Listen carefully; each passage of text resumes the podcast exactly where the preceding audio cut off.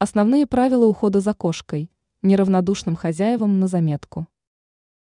Важно понимать, что взять к себе домой котенка – это большая ответственность, и придется прилагать очень много усилий для ухода за ней.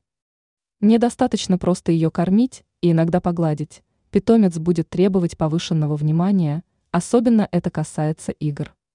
На что нужно обратить внимание, прежде всего? Ключевым вопросом является питание.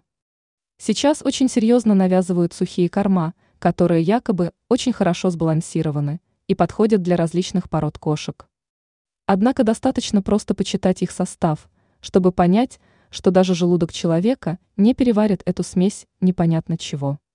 Котенка с первых дней желательно кормить мясным детским питанием. В нем нет специй, но вполне достаточно калорий. Постепенно в рацион питомца можно добавлять мясную продукцию – но не консервированную, с предварительной термической обработкой. В качестве питья предлагайте котенку альтернативу, выставляйте миску с молоком и миску с водой, со временем кошка определится, чем именно утолять жажду. В первую неделю тщательно осмотрите котенка, в большинстве случаев будут присутствовать блохи и ушной клещ.